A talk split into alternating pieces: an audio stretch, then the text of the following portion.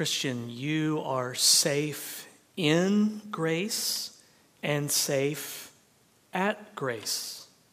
Christian, you are safe in Christ and safe at this church. When you are united to Christ by faith, you are safe in His grace forever. You live and abide in His perpetual favor and unabated delight. And that then affects how you live with your church family. Because you are safe in grace, you are safe here at Grace Baptist Church safe to confess your sins, to confess your struggles, to confess your fears.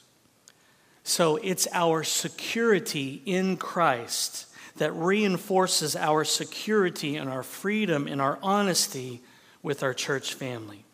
We are safe in Christ, in the gospel, and we are safe with one another in gospel community. And that's what David will show us today from Psalm 26. So turn there in your Bibles, and I'm going to show you where I'm getting all of that.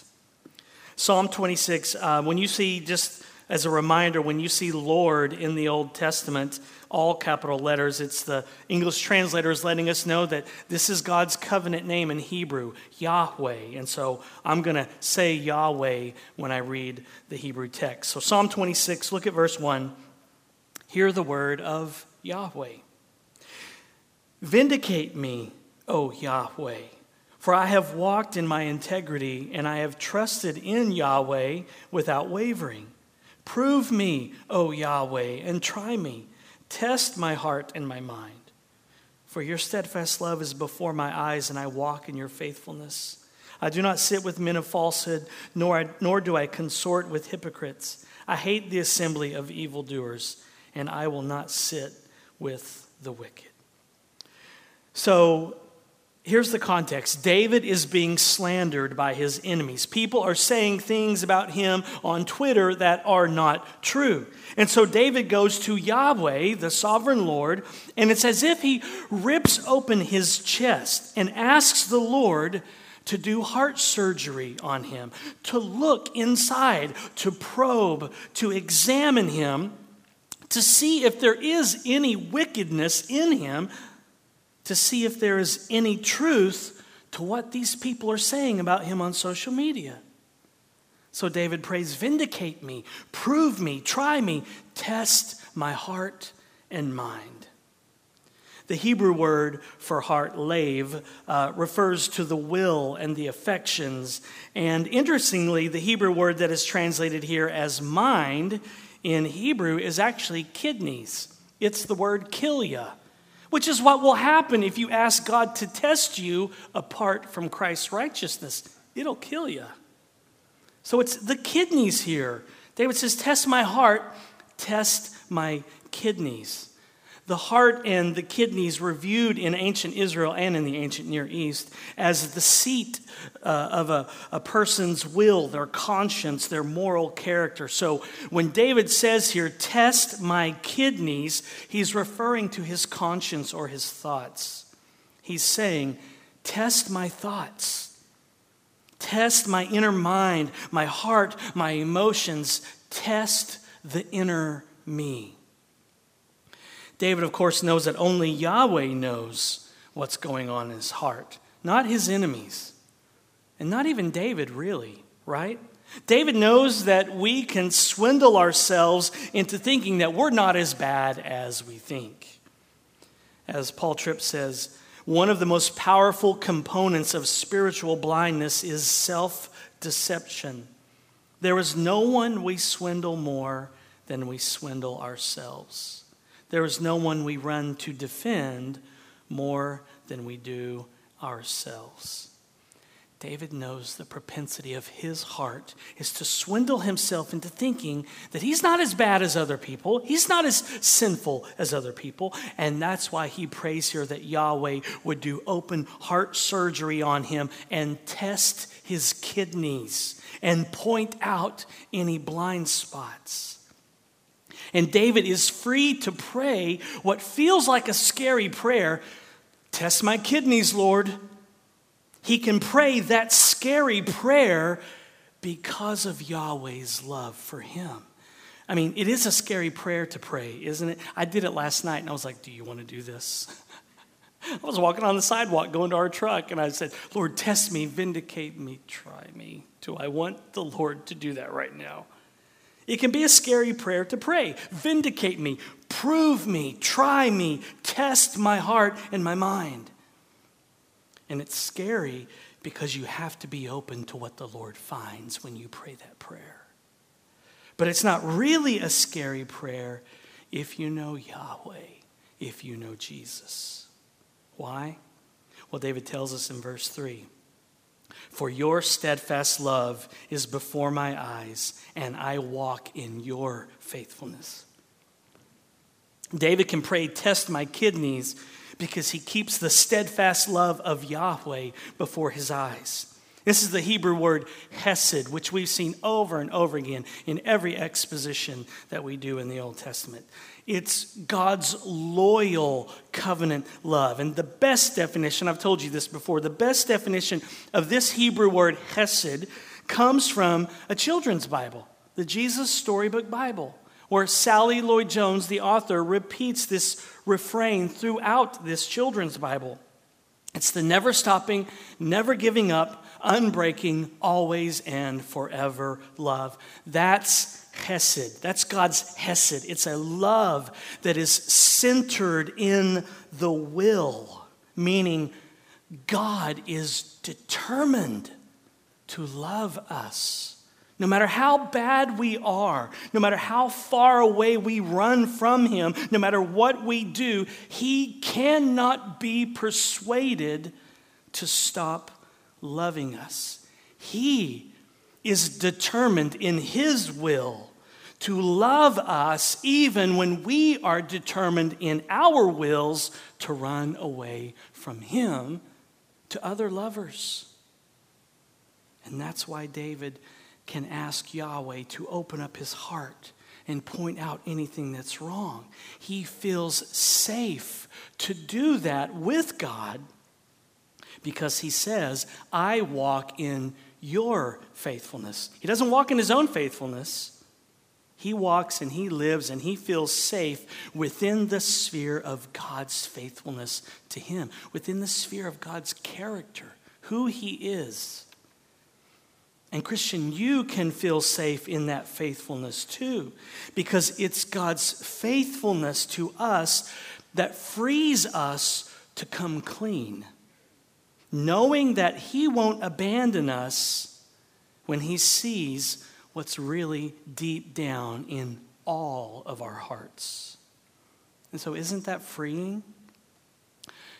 God knows all your deepest, darkest secrets.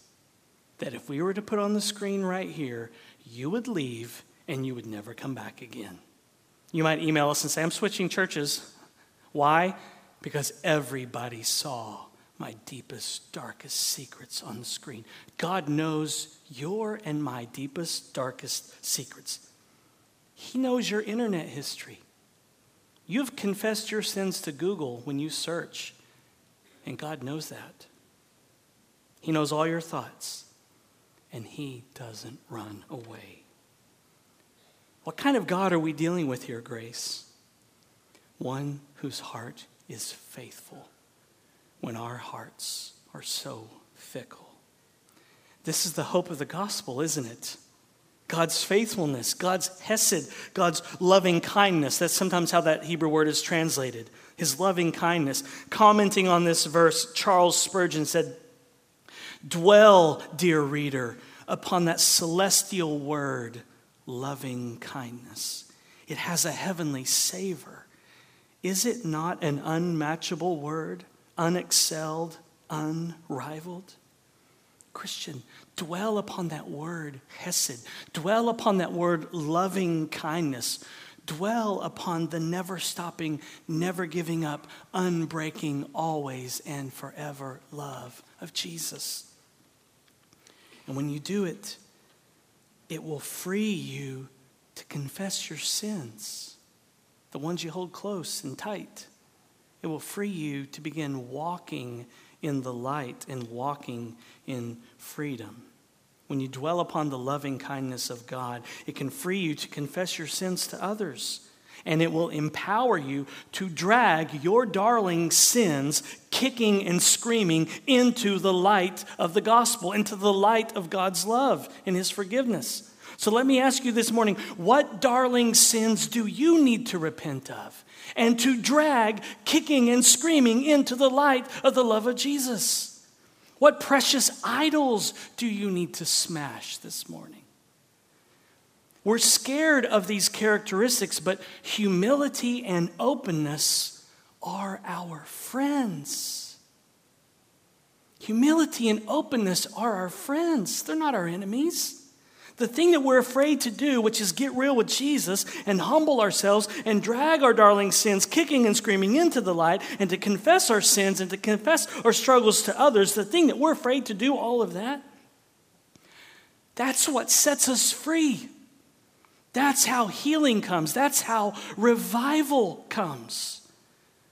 Do you want more freedom in your life? Do you want to walk just like, ah, man, I feel good? Do you want revival? You want to be set free? I do. I want more of that in my life, and I want more of that in this church. Now, I understand it is a little unnerving to see what's really inside of our hearts, isn't it? It is a little unnerving to pray like David does here. Test me, try me, rip me open, rip me open, see if you see anything in there that needs to be cleaned out. It is a little unnerving. But we know there's no condemnation in Christ, right? We know we're forgiven. We all know we're sinners with major baggage. It's a level playing field at the cross, so there's no need to be ashamed of what we find inside of our hearts because we're all seriously messed up. And so we can all open up to the real Jesus and to one another. Will it be embarrassing? Yeah, it will be embarrassing, but that's okay. We're being honest with Jesus and honest with one another, and only good things can come from that. Let me say that again. If we're honest with Jesus and we're honest with one another, only good things can come from that. Only good things come when there's confession and repentance. So, who wants in this morning? Who wants to be free? How many of you came in today just weighed down with life and condemnation and sin and guilt and shame and you're uptight and you're no fun to be around? Who wants to be free today? Who wants to leave here free today? Just like, whew, took a load off this morning. Man, church was great. Who wants kidney surgery today? What I'm pro- proposing to you is not heroic. It doesn't require a PhD in theology to experience it. It only requires faith and honesty. Honesty about who you are, who you really are. Honesty about what's in your heart or in your kidneys. Honesty about your darling sins. And then faith in Jesus. That's it faith and honesty. So that means that anybody here can get in on it. It doesn't matter, how old you are. I love that God makes it so easy for us to come back to Him, don't you? You just look to Jesus, be real, look to Him in faith and just open up. That's it. There's no hoops to jump through. There's no fine print. There's no footnotes. There's no endnotes. God makes it so easy for us to return to Him, to renew our first love. You look to Jesus, you come on home, and you're welcomed with open arms. You come clean, and you'll be free. Listen, you are safe in grace and safe at grace. This church is a safe place where you can confess all the junk that's in your heart and in your kidneys. This church is a safe place because Jesus is here, and wherever Jesus is, is a safe place. Okay, so David knows that his heart is sinful, but he still tells Yahweh in verse 1 that he walks in integrity. How can that be? How can you say you're sinful and you walk in integrity? Well, when David says that he walks in integrity, he's not saying that he is without sin. As we'll see in a moment, he's at the sanctuary, he's at the tabernacle offering sacrifices for his sin. He's not being holier than thou. Here's what David is doing. He is just contrasting his life of following Yahweh, even though he's just stumbling his way to heaven. He's contrasting his life serving Yahweh with the lies of the evil men who are slandering him and the lives of the men who do not live according to the law of the Lord. David is a sinner. Make no mistake about it. It's why he's at the sanctuary singing this song, offering sacrifices for his sins. David wants God to look into his heart, to look into his kidneys, because God is faithful and loyal to the truth. People are saying things about David that are not true, so he wants the one who is faithful to the truth to examine him. And so David is saying, Rip open my heart. See if what they are saying about me is true, and then vindicate me, Lord. But for the evildoers, perception is reality for them. They think certain things about David that are not true, and so David wants God to examine and vindicate him. To quote Charles Spurgeon again, he said, If there be peace within the soul, the blustering storms of slander which howl around us are of little consideration. When the little bird in my bosom sings a merry song, it is no matter to me if a thousand owls hoot at me from without. Isn't that good? If you hear the little bird of the gospel singing in your heart, who cares what all those owls are hooting at about you, right? David wants to be vindicated in Psalm 26, to have peace in his heart so that the blustering storms of slander don't bother him anymore. He wants to hear the sweet sound of the singing of the bird of the gospel, the testimony and reassurance of the Holy Spirit, so that the thousand owls that are hooting at him don't faze him anymore. And David can speak of integrity here because he says he does not, in verse 4, he does not sit with the wicked, meaning he does not walk according to this world's system. His desire is to follow Yahweh. And that's why he can claim his innocence here. He can claim his innocence because David understands brutal, bloody, gory, substitutionary atonement. Look at verse 6. I wash my hands in innocence and go around your altar, O Yahweh, proclaiming thanksgiving aloud and telling all your wondrous deeds. Oh Yahweh, I love the habitation of your house and the place where your glory dwells. David loves church. That's what he's saying here. He's saying, I love going to church. I love going to corporate worship. And David loves church because at the sanctuary, at the tabernacle, that's where he hears words of forgiveness. It's where he offers sacrifices at the altar. It's where David takes an innocent animal and places his hands on its head and transfers his guilt, transfers his sin to that animal. And it's where that animal dies in his place for his sin. Essentially, it's where David hears the gospel. It's where God's glory dwelt, as David says here. God's glory dwells in the middle of blood. If you don't know this, you need to know this. Church was bloody in the Old Testament. This is the place David loves, and it's where he worshiped at Bloody Baptist Church. The sanctuary where David worships would have been crowded with people and animals. It would have been very noisy as animals kicked and screamed and squirmed as they were having their throats slit open before they were offered as a sacrifice. And so, Psalm 26 wants you to know that the way to the holy God of the Old Testament and the way to the holy God of the New Testament The way there is gory and horrible and gruesome and messy and nasty and repulsive and drippy and bloody and smelly. Now, some of the Old Testament sacrifices would have given off the smell of a good barbecue, so the aroma of tri tip, imagine that at worship. Suddenly you're like, the Old Testament is very interesting. I think I'll study Leviticus. You need a scratch and sniff Bible when you study Leviticus. That would make it a lot more appealing. You just scratch it and you could smell tri tip when you're in chapter one. I'm still looking for that scratch and sniff Bible. But imagine that. But there would also be smells that weren't so pleasant because death is smelly. And there would be flies everywhere, and there will be blood, lots of blood, lots and lots and lots and lots of blood. Worship at the temple was very bloody, it was gruesome. And David says in verse 8, This is where God lives. And it's where David wanted to be.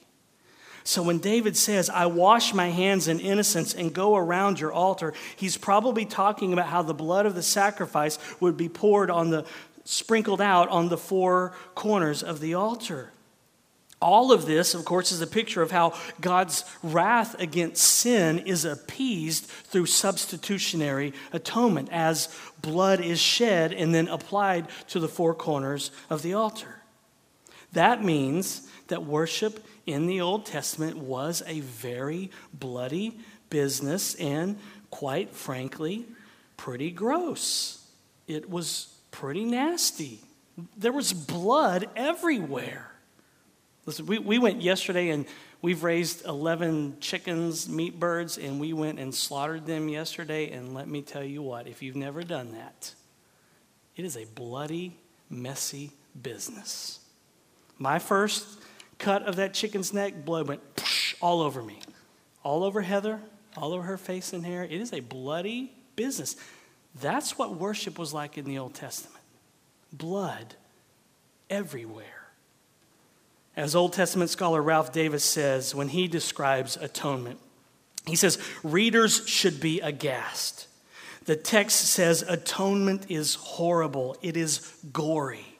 Atonement is never nice, but always gruesome. We need to see this for we easily fall into the trap of regarding atonement as merely a doctrine, a concept, an abstraction to be explained, a bit of theology to be analyzed, or, little better, to view it as a moving story to be replayed during Passion Week. But we should know better. Surely the Israelite worshiper realized this when he towed a young bull to the tabernacle and had to slit its throat, skin it, cut it in pieces, and wash the insides and legs. It was all mess and gore. From slicing the bull's throat in Leviticus 1 all the way to Calvary, God has always said atonement is nasty and repulsive. Christians must beware of becoming too refined, longing for a kinder, gentler faith. If we've grown too used to Golgotha, perhaps God's word can shock us back into truth. Atonement is a drippy, bloody, smelly business. The stench of death hangs heavy wherever the wrath of God has been quenched. David wanted to be at church because this is where atonement happened, where he received forgiveness. In other words, it's where he heard the gospel as he gazed upon the beauty of the Lord. And that's what we want for Grace Baptist Church. Not all the blood, we don't want blood everywhere, but we sing about the blood. We want blood the blood of Jesus all over our lyrics. We want the blood of Jesus all over our sermons. We want the blood of Jesus all over our prayers. We want the blood of Jesus all over our ministries. We want the blood of Jesus all over our discipleship. And we hope you find that here at Grace Bloody Church. We hope you find grace to be a place where you hear good news about Jesus' death, where you can heal if you've been beat up by other churches or if you've been beaten up by religion. We want this church to be green pastures and still waters for you, a place of rest, a place of hope, a place of healing. I hope you get connected with your brothers and sisters here at Grace. So join a Sunday school class if you haven't. Find out about a Bible study. Find a few people that you can begin to open up to. That's what we're aiming for here. We want this church to be a safe place for disciples who feel like failures. Anybody out there feel like a failure? Anybody out there think I'm the poster child for discipleship? Yeah, don't raise your hand. A place where they hear good news every single week, where they leave refreshed and excited to live for and share the love of their Savior. So understand this there should be no safer place for wounded and beat up and weary people than the church. The church should be the safest place for the messiest of sinners. The church should be the safest place for those who have been wounded, even those who have been wounded by the church. Churches are meant to be safe places. It's why they call this place a sanctuary. It's why David in the Old Testament and Moses called it a sanctuary. You left everything that was going on in your life out there into the world, and you came into the sanctuary where you were safe and you felt secure and you felt whole. Places of rest, places of green pastures and still waters. It's why David says in verse 8, I love the habitation of your house. That word habitation, the Hebrew word, is sometimes translated as refuge, like in Psalm 71 3, which says, Be to me a rock of refuge. Nahum even uses it to describe the refuge that lions find in dens as they care for their children. So it's a place of refuge, safety, security. That's what David is saying here. Church for David was safe. It was a refuge because it was there he heard the gospel preached through substitutionary atonement. You are safe where the gospel is preached, or you should be safe. That's what David is saying here. By being at the sanctuary in the outside court, offering burnt offerings for his sin, receiving absolution as the priest takes the sacrificial animal and places it on the altar. And as David sees it go up in smoke, David is reminded once again that he is at peace with God. Atonement has been made. Perhaps the priest would say to David, Yahweh can't remember your sins. So, this is church for David. The gospel is preached through bloody, gross, substitutionary atonement, and David feels safe. That's what church should be like. We honor the name of the Lord when we are a hospital for bruised and broken sinners. We honor the name of Jesus when people come to grace and they leave here and they say, It was like green pastures and still waters at church today. I'm refreshed. I heard the good news. I was told that my sins are forgiven. I feel safe here, and now I want to live for Him. A church like that honors the Lord. A church like that glorifies Jesus. Some pastors and churches think the whole goal of preaching is to make everyone in the pew feel terrible, while the preacher, you know, has it all together, of course. Some churches and some pastors think if you leave beating yourself up, feeling like you're a terrible Christian, then man, it was a great service today. Eh. You're supposed to leave free in love with Jesus and saying, I want to share his love with everyone. A church like that glorifies Jesus, not a church that beats the law into people that they leave bloody and bruised. Came in in a good mood today. Worship was great, and then the preacher got up. And man, we're all bleeding and cut and bruised. And now we got to go spend the rest of the week like this. Sunday is supposed to recharge you. You're supposed to be refreshed, put wind in your sails for the week.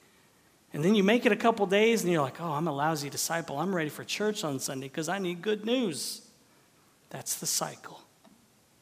Ray Ortlund said, This is what our churches must be gentle environments of gospel plus safety plus time, it's where we're finally free to grow. And that's what we're aiming for here at Grace gospel plus safety plus time. A lot of gospel, a lot of blood, and a safe place. Safe place to confess your sins and your struggles and your fears. And then time, time to grow as a Christian, to mature. When the gospel, which is good news for bad people, when it is the main focus of a church, what it does, it actually creates the gospel culture that that church desperately needs. It creates this environment of freedom when the gospel is the main thing of all of our ministries, it helps create this kind of culture where Jesus is worshiped and adored, where sins are confessed, where relationships are reconciled, where money is no longer king, where the races are races are united together in unity, and where laughter and dancing is normal. That's right. I said laughter should be normal. We laugh a lot here at Grace. Our elder meetings, we laugh a lot. Our deacon meetings, we laugh a lot. Staff meetings, we laugh a lot. Laughter is a sign of a healthy church. We just don't take ourselves so seriously. We're able to laugh at ourselves. And it's in this kind of gospel environment where people start to feel free and safe enough to admit their real problems. They don't feel pressured to grow at some predetermined pace. Why? Because the sovereignty of the Holy Spirit is trusted. They are banking on the Spirit of God to do what He does best, not what we try to manufacture and make happen. And openness is normal in this kind of environment. Forgiveness is normal. As I said, laughter is normal. I mean, who ever heard of that? A church that's known for its laughter. Now, I know there are some kind of charismatic churches where that's all they do is get together. I'm not talking about we just get together and all we do is laugh, okay? But genuine laughter from the gut because you're free in Jesus. That's what we're aiming for. We want grace to be a safe place for disciples who feel like failures. We want to be the place you come when you've failed. I hope you feel safe to confess your sins here, to confess your struggles, confess your marriage problems, confess how you were afraid to share the gospel with a coworker, confess how raising children is really, really, really, really hard and not give off the impression that we've got it all together. My children have memorized the Heidelberg Catechism. Yeah, but you should see them in Sunday school class. Free to confess that parenting is hard. Free to confess how you struggle with fear and anxiety and depression and pride and lust and worry. We hope you find welcoming arms here people who will pray for you and encourage you. I mean, who wouldn't thrive in an environment that I just described?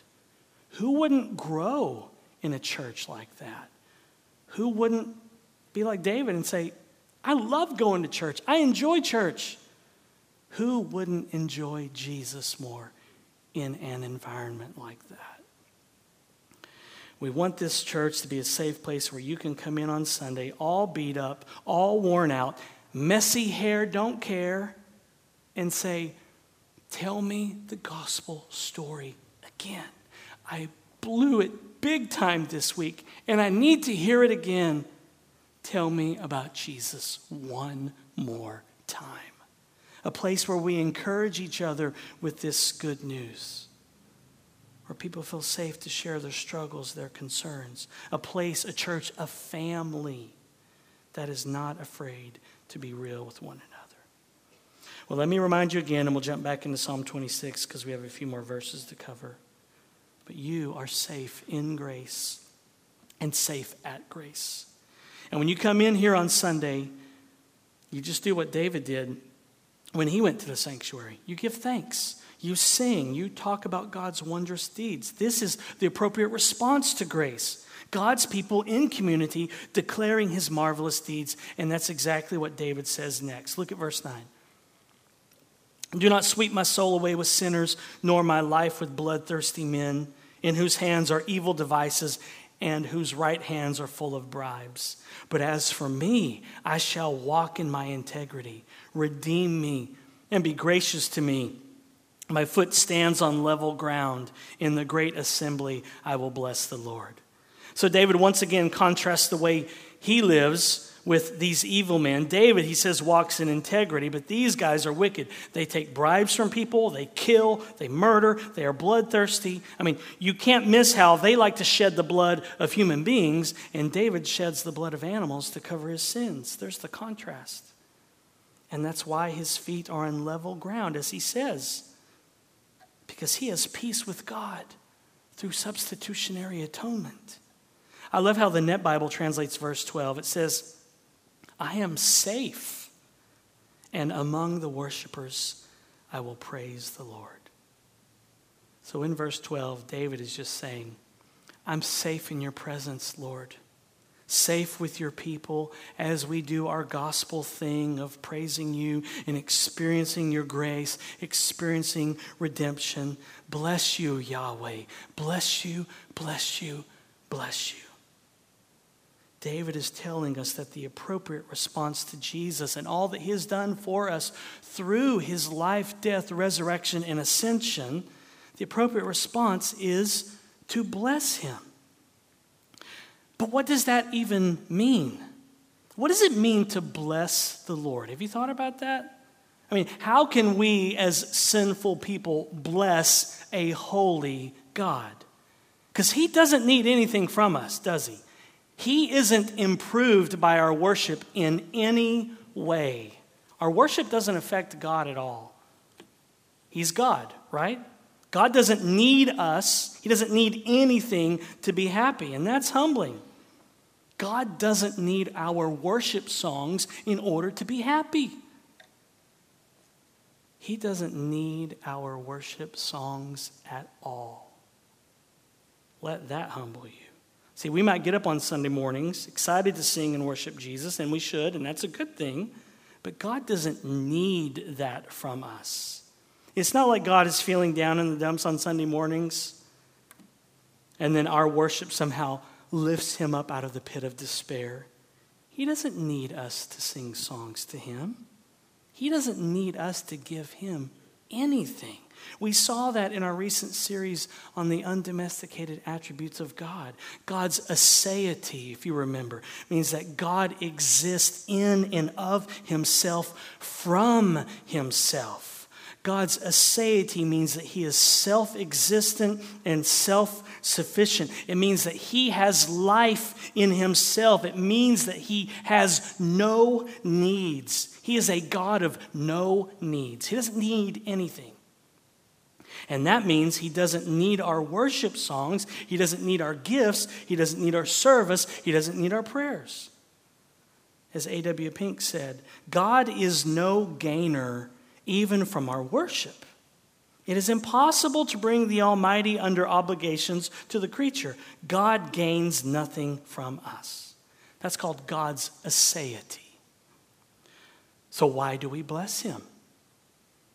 Well, we bless Him and we worship him because one, he commands us to, two, because he is worthy, and three, because it completes or fulfills our enjoyment of him. What we praise completes our praise. So you go see the new Top Gun movie, you enjoy it, but then what really completes that praise? When you go to your friend and say, Have you seen Top Gun? And then you talk about it, that kind of completes your enjoyment of the movie. That's what we do when we sing to God we complete our enjoyment of Him. But what does it mean to bless the Lord? As David says in verse 12, he says, I will bless the Lord. Answer To bless the Lord is just to worship Him, to marvel, to be in awe of Him. Alec Motyer says, All worship should be like that a blessing of Yahweh, a review of His character a review of his grace, a review of his saving power, his providential care, the blood of the sacrifice he has provided and ordained, and the rest he gives to his beloved as he welcomes us into his house and home. So to bless the Lord means that we remember who he is. We take note of his character and his ways, and we respond in wonder and adoration. To bless the Lord simply means to review gratefully who He is, what He has done for us, and then to respond in worship. It's simply to be awestruck that this holy God loves sinners. It is to be flabbergasted that He really is as good as He says He is. And you can believe it and you can take that to the bank. There's no footnote on that. On the Lord is good. Footnote, well, if you're decent, He'll be good. He is good. It's to remember that He cares for us and that He is providentially governing each one of our lives right now. It's to remember that He sent Jesus to live and die for us. And it's to rest in the fact that He welcomes us into His house and home, and then we just simply enjoy Him. You will bless the Lord today if you leave here saying, It was like green pastures and still waters at church today. I'm refreshed. I heard the good news. I was told that my sins are forgiven. I feel safe here, and now I want to live for Him. Well, let me tell you again, Christian, your sins are forgiven. You are forgiven.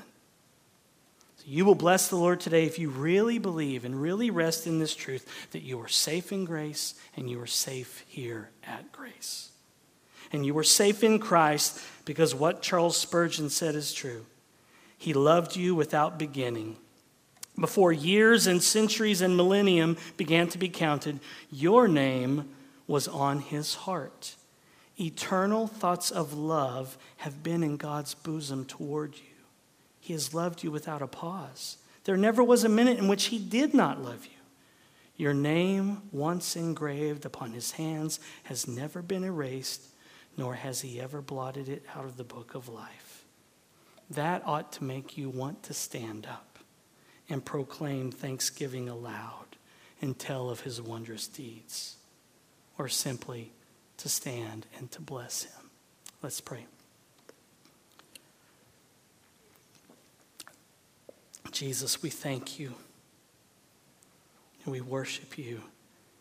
Thank you that you really are good and that your word is true and the gospel is true and that you can't remember our sins, that you forgive us. All that you've done for us, Jesus, through your life, death, resurrection, and ascension, your providential care over our lives. We just say thank you. And we declare your wonderful deeds this morning. May you be honored and glorified in this church as your blood covers everything. Change our hearts, Jesus. Test our kidneys. And may we love you so much that we want to tell other people about you. So give us opportunities this week, Jesus. You're providentially guiding our lives, providentially guide our conversations this week, and give us an opportunity to tell someone about you. We ask in your name. Amen. Let's stand. You know what we should do in response to this? David says that he thanks the Lord aloud.